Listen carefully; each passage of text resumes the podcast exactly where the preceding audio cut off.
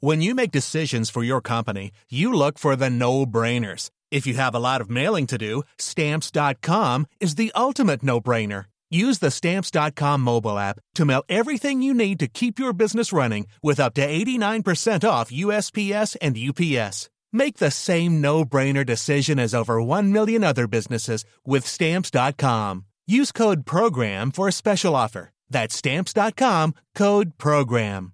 Confidence starts with loving who you are. And when your skin feels nourished and glows on the outside, you naturally radiate confidence from the inside. Give your skin a glow up with Osea's clinically proven Mega Moisture Duo. This ultra hydrating body care features two of Osea's best sellers, Undaria Algae Body Oil and Undaria Collagen Body Lotion. These seaweed powered heroes use skincare level ingredients normally reserved for your face for results you can see and confidence you can feel. Osea has been making clean, clinically proven seaweed infused face and body care products for over 28 years. This luxurious skincare is vegan, cruelty free, and climate neutral certified, so you never have to choose between your values and your best skin. Glow from the inside out. Get 10% off your first order with code GLOW at OseaMalibu.com. That's O S E A Malibu.com code GLOW.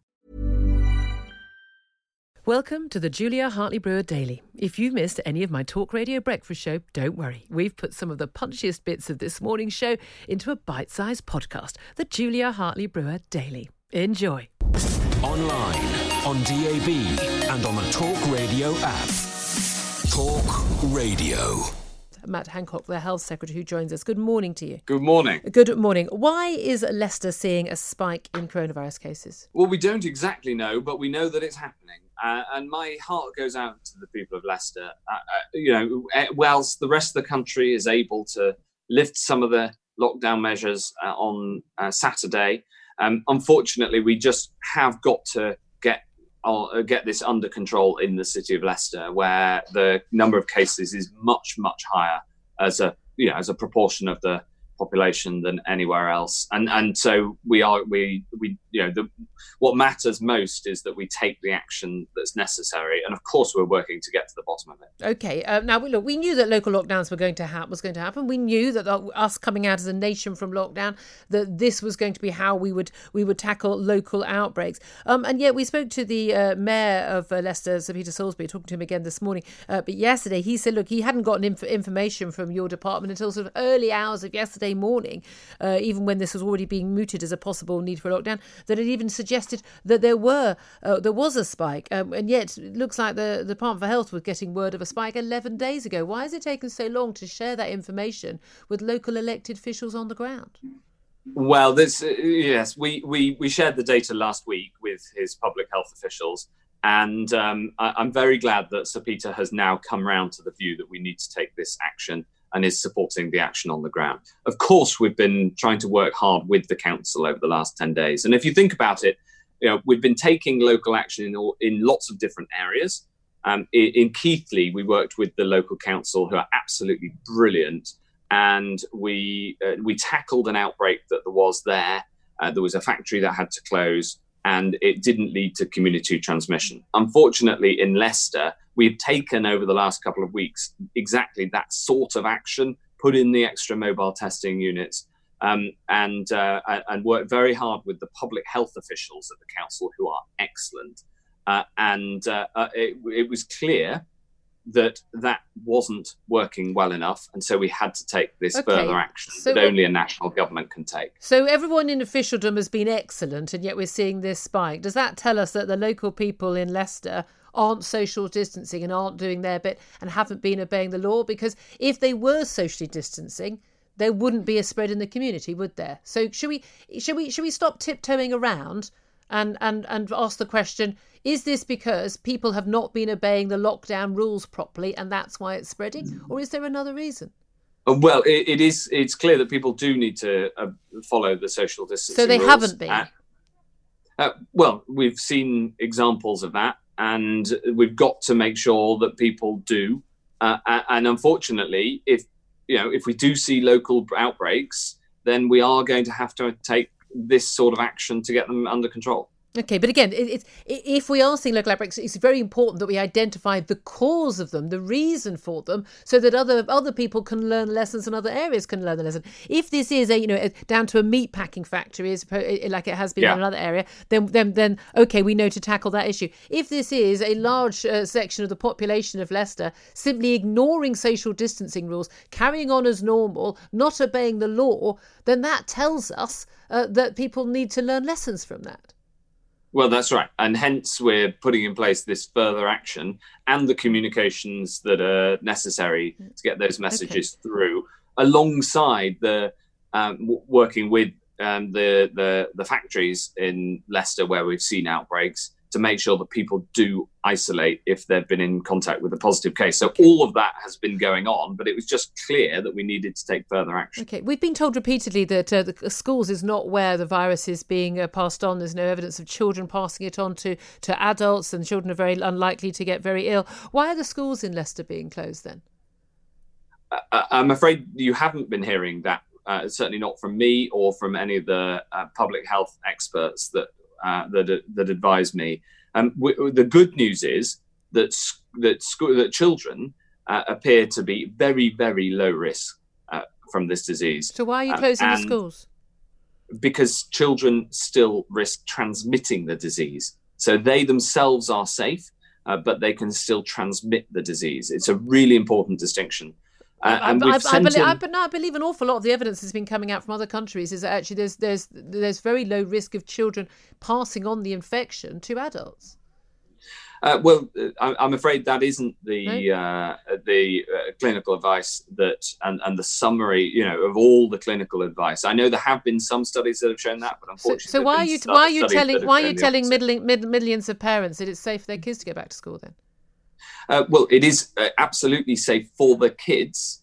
Uh, and where there is very little disease in the community, uh, then it's also safe for the community. Okay. But where, as in Leicester, there's a higher level of disease in the community and the virus is going up as opposed to coming down, uh, then we do have to take action just as we had to in the peak across the whole country in terms of closing schools. Um, let, us just talk about how it's going to work in Leicester, though, in terms of you know, where is the boundary? Have you decided at which point, uh, you know, on one side of the road, uh, uh, yeah. a, a, school has to be closed and a, a, a, shop has to be closed. On the other side of the road, it doesn't. Are you going to have roadblocks so people are going to be allowed to travel in and out of Leicester? How will it work? Yeah, so the, the this will cover the whole conurbation of Leicester because the formal city of Leicester is uh, actually only part of the of the conurbation. There's a whole load of uh, of areas that are technically in the county of Leicestershire, uh, but still are in the Leicester conurbation. That's going to be all going to be included, and the county council this morning is going to uh, publish the exact map of where this uh, covers. Um, the um, but again, you know that is a, a matter for a local decision. Um, the uh, on the point about travel, really important point. We're recommending against all but essential travel in, out, and within uh, Leicester. Uh, but uh, clearly, again, people have followed these sorts of recommendations when that's been the the, the government policy. We have we can take further action if we need to and put in place uh, more stringent legal controls on that. Uh, but I hope that we don't have to because I hope the people of Leicester will uh, will will okay. follow the social distancing okay. as necessary. Just finally and briefly, I know you've got other interviews to get to, but um, uh, the furlough scheme is due to change in August. Uh, but we're going to be seeing possibly these, these lots of these businesses really being very very stuck right now in Leicester because they're not able to reopen. Uh, will you, if necessary, extend the furlough scheme for areas where they are experiencing local lockdowns to make sure you can save those jobs? Uh, well, the good news is that the the furlough scheme uh, is there for people in Leicester uh, right now, okay. and um, obviously there's of course there's endless questions about the future. But for people in uh, Leicester now, we've given support to the council so that they can pass on uh, dis- at, at, their discretion support to businesses, um, and the furlough scheme is in place. Online, on DAB, and on the Talk Radio app. Talk Radio. It's that time of the year. Your vacation is coming up. You can already hear the beach waves, feel the warm breeze relax, and think about work. You really, really want it all to work out while you're away. Monday.com gives you and the team that peace of mind. When all work is on one platform and everyone's in sync, things just flow wherever you are. Tap the banner to go to Monday.com. Ready to pop the question? The jewelers at Bluenile.com have got sparkle down to a science with beautiful lab grown diamonds worthy of your most brilliant moments. Their lab grown diamonds are independently graded and guaranteed identical to natural diamonds, and they're ready to ship to your door. Go to Bluenile.com and use promo code LISTEN to get $50 off your purchase of $500 or more. That's code LISTEN at Bluenile.com for $50 off. Bluenile.com code LISTEN. There's never been a faster or easier way to start your weight loss journey than with PlushCare. PlushCare accepts most insurance plans and gives you online access to board certified physicians who can prescribe FDA approved weight loss medications like Wegovy and Zepbound for those who qualify. Take charge of your health and speak with a board certified physician about a weight loss plan that's right for you. Get started today at plushcare.com slash weight loss. That's plushcare.com slash weight loss. Plushcare.com slash weight loss. Across the UK, online, on DAB, and on your smart speaker. Talk Radio. Right now, uh, let's talk about those trade deals. Yeah, lots of focus on EU trade deal, lots of focus on an American trade deal post Brexit, because just a reminder to the Remainers, we have already left. We're in a transition period right now. We are uh, already a third country in that respect, in dealing with the uh, the, the, EU. But uh, as we spoke to the Australian High Commissioner just a few weeks ago, we're also looking at free trade deals with many other countries. Well, I'm delighted to say after those trade deal talks have uh, started officially, George Brandis, the Australian High Commissioner, joins me once again to tell us how they're going. Good morning to you, Mr. Brandis. Good morning, Julia. How are you? I'm very well indeed. Well, you sound very cheerful, so I'm hoping those trade talks are going well. How well are they going? Well, they only began yesterday, uh, Julia. Um, the the launch of them was two weeks ago, um, and uh, the um, the officials uh, uh sharpened their pencils and sat down virtually, of course, to uh, begin the, the hard bargaining yesterday for the first session. But I think we, I, I can say that both I and the Australian Minister Simon Birmingham and, and your fabulous Minister Liz Truss are very optimistic uh, that we can get this done. Both of the ministers have said that they expect that this particular uh, free trade agreement uh, will be a matter of months, not years, because the complementarities between our two economies, uh, the, the um, our systems, um, uh, our laws, our business practices, so many other things are just so much in harmony between Britain and Australia. So, no trade agreement is easy because it is a negotiation and there will be sensitivities. Um, I think agriculture may be a sensitivity uh, for some, um, and there will be others as well. But overall, I think we can say that the Australia UK FTA is, is just a, a deal has really got to happen. Uh, and we're very optimistic that it will be a win-win for both countries. Now, of course, uh, under the uh, arrangements we have with the EU legally, even after giving notice, uh, the under Article 50, uh, the UK was not allowed to have any official uh, talks or any trading ne- negotiation whatsoever with any third-party countries outside the EU. so um, we understand, though, when it came to America, Australia, New Zealand, other big countries, perhaps there have been, should we say, um, gentle conversations behind the scenes about what might or might not be uh, in a, a, trade deal. Um, how close do you think we are? Are we months away, weeks away? Is it likely that the first trade deal that we do sign outside the EU will be with Australia? Well, of course, that would be nice from our point of view and also would be symbolically very satisfying too. Um, I think it would be unrealistic to say we're weeks away. Uh, I think it's not unrealistic to say that we are months away. And um, as you said, uh, Julia, after um, the Brexit referendum in 2016, although the UK, as a withdrawing state, wasn't able to formally commence negotiations uh, with other countries, nevertheless, your officials and ours have had five series of preliminary meetings, a kind of a, a pre negotiation to scope out areas of potential difference so that now that they've actually sat down in a formal negotiating session, they know the lie of the land. Okay. Um, what's going to be in it, though, for the British people listening right now? What's in it for them to have a, a, a free trade deal of any sort or, or, some sort of trade deal with Australia um, when, you know, we can already buy Australian goods, you can already ride, buy British goods? Again, something that lots of people who are obsessed with the EU seem to forget that international trade happens all the time without uh, specific trade agreements. But Boris Johnson's talked before about the Tim Tam tax, or the tariff is an 8% tariff on a particular chocolate bar that uh, the Australians sell. Um, what, what, other, than, other than perhaps 8% off a chocolate bar, what's in it for the Brits? Well, right across the whole economy, goods and so free trade agreements are basically about four things: the, the free the free movement of goods, services, capital, and people.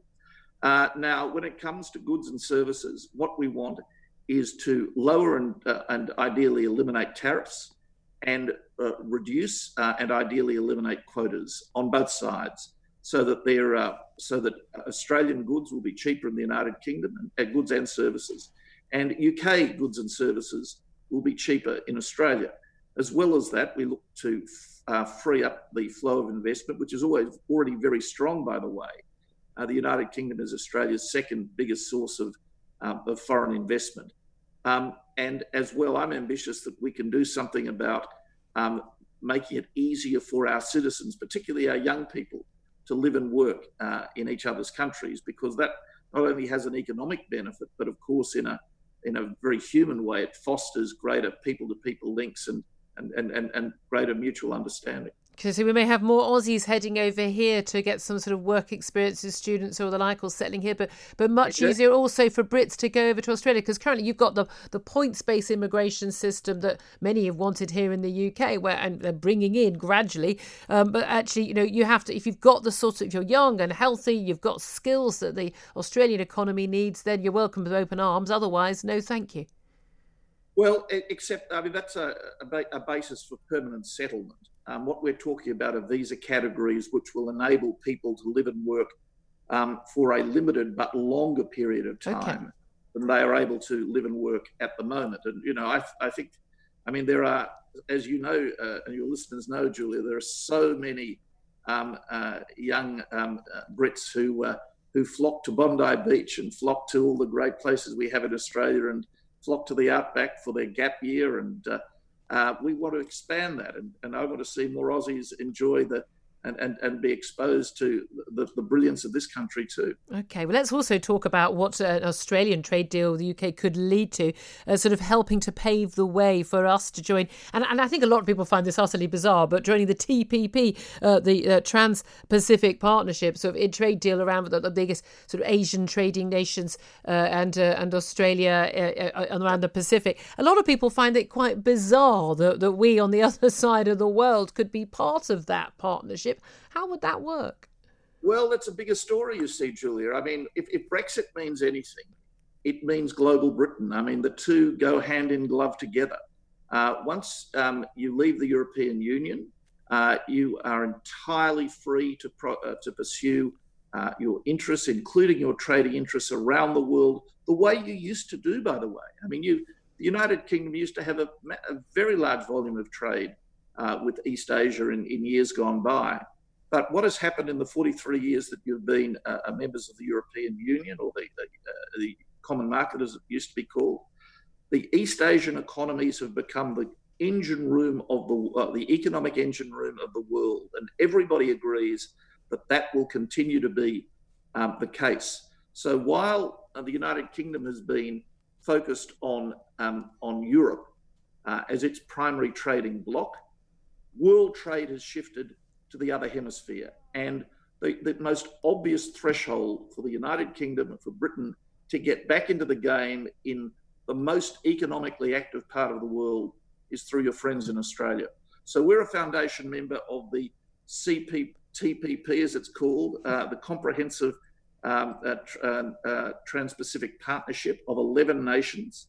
Um, and uh, your Secretary of State for International Trade, Liz Truss, has announced that it's uh, the United Kingdom's government's United Kingdom government's policy to seek accession to the CPTPP, and uh, Australia will assist and encourage that because although maybe we might have to change its name, I don't know because you're not a Pacific you're not a you're not a Pacific power geographically, but you've always been uh, a Pacific power emotionally, Julia. I mean, there are so many Commonwealth nations in the Pacific that still feel a, a, great kinship with the United Kingdom, Australia, New Zealand, a lot of smaller countries who are members of the Commonwealth as well. So we want to welcome you to the CPTPP as well. Online, on DAB, and on the Talk Radio app. Talk Radio talking a lot about Leicester, that local lockdown this morning. Very first uh, area of the country, very first city to experience a local lockdown since we've come out of the full scale lockdown. Indeed, just days before we come out into sort of some semblance of normal life with the pubs and restaurants and the hairdressers reopening on Saturday, but not for Leicester. Uh, Sir Peter Soulsby joins us. Uh, he's the Labour elected mayor of the city of Leicester, uh, and he joined us yesterday in which he was saying that there was really no need uh, for a local lockdown. But today he joins us once again. Good morning to you, Peter. Good morning, Julia. Good morning. Um, have you changed your mind after seeing the local data? Well, Do you think we should go ahead? It was uh, what nearly two weeks ago when the Secretary of State said he believed there was an outbreak in Leicester, uh, and it was only yesterday that they provided us with uh, any sort of data to justify that. Well, you told me that uh, yesterday, but Matt Hancock just just told me about five minutes ago that they, they over a week ago they provided the data to your public health officials. No, they da- they downloaded the first uh, bunch of data uh, on Thursday last. Uh, but it was only yesterday they put it all together uh, and said that they uh, believed that it did amount to a need to intervene. And that's best part of two weeks from saying they uh, believed there to be an outbreak here. And uh, that's been a very frustrating two weeks for all of us because, of course, we have been, like everybody else, continuing to prepare for the reopening, the, the Liberation Day on on Saturday. Well, indeed. but um, it's, it's very frustrating now that having spent those two weeks preparing for liberation, we've got to go back into lockdown. But do you think that was the right decision? Oh yes, I, have I've no, I've no doubt. And you know, if there if there is an outbreak in Leicester, we need to be on top of it. Uh, maybe a bit later coming to it, but uh, you know, it's it's better that we do it and we do it effectively and comprehensively in the way that uh, is now being uh, uh, planned and uh, and prepared for than uh, that we do it half-heartedly. And uh, and do you think that the people of Leicester are prepared for this and, and, and will go along with it? I mean, uh, we we're being told that even the, the new powers uh, still still an element of lockdown from Saturday onwards. These these are no longer going to be laws; they're just going to be advice. But Matt Hancock has said that he will actually pass. You know, there'll be legislation to to in, you know ensure this lockdown does happen in Leicester. But are the people of Leicester genuinely saying fair enough if that's what's necessary? to protect lives, or is there going to be quite a lot of anger? Uh, I think there'll be quite a lot of frustration because I think, like me, you know, people will be saying, "Well, if this is necessary, why didn't you tell us earlier? And why, you know, why, why didn't we get onto it uh, earlier when you first uh, suspected that there was an issue here? Uh, that would have been the time to intervene. But uh, we are where we are, and uh, I think that overwhelmingly, Leicester people will recognise that." taking the uh, the very firm measures that are now being taken uh, is in our best interest long term. Uh, because obviously the firmer we are now, the sooner we'll get out of it. Indeed. And if you manage to get to the bottom of why this has happened in Leicester rather than anywhere else, there seem to be a variety of different answers. Matt Hancock, the health secretary, didn't uh, seem to know any or was willing to say any. Some talking about lots of people working in local meat packing factories where the, the conditions are rife with the cold, wet conditions. A lot of people talking about deprivation, um, uh, language barriers preventing, I don't know why language barriers prevent people from exercising no. social distancing, but there's a particular concern that the, the two areas of of, of Leicester that most seem to be seeing these spikes are Evington and Spinney Hill. Both have mainly Asian uh, local communities, and there seems to be some concern. Again, people are tiptoeing around this, but it's a question I'm asking. I don't know the answer. I'm asking you the question. Is it the case that certain communities are not obeying the lockdown, or is it that it's difficult for certain communities if they live in, uh, for instance, three generation households in small homes, it's difficult for them to obey social distancing? Are any of those factors in play? There is no evidence that it's uh, particular communities uh, or particular issues. Yeah. It looks as if it's uh, quite uh, a variety of different factors that are uh, perhaps combining to uh, to cause this spike in the figures in Leicester. but this is one of the reasons that we've been asking for the figures from the government because what we need is not just the overall numbers for the city, but we need to know by community, by neighbourhood, by street level where the positive cases are occurring, and then we at a local level can uh, can yeah. intervene uh, and give advice. As I say, it's been really incredibly frustrating. We got that first uh, load of figures from them that uh, gave us a bit of the street level data last Thursday. Well, you know, we're a long time into this uh, this virus and a long time into the testing uh, for us finally to be getting the figures. But yes. we've got it now. we are collaborating with the government. We will cooperate with this. We will want to make this work across the UK, online, on DAB, and on your smart speaker. Talk Radio. Thanks for listening to the Julia Hartley Brewer Daily. If you liked what you heard, please subscribe and give me a good review. And don't forget to catch me on the Talk Radio Breakfast Show every weekday from 6:30 until 10. A lot can happen in 3 years. Like a chatbot may be your new best friend but what won't change? Needing health insurance. United Healthcare Tri Term Medical Plans, underwritten by Golden Rule Insurance Company, offer flexible, budget friendly coverage that lasts nearly three years in some states. Learn more at uh1.com. Hey, it's Danny Pellegrino from Everything Iconic. Ready to upgrade your style game without blowing your budget? Check out Quince. They've got all the good stuff shirts and polos, activewear, and fine leather goods, all at 50 to 80% less than other high end brands. And the best part? They're all about safe, ethical, and responsible manufacturing. Get that luxury vibe without the luxury price tag. Hit up quince.com slash upgrade for free shipping and 365 day returns on your next order. That's quince.com slash upgrade.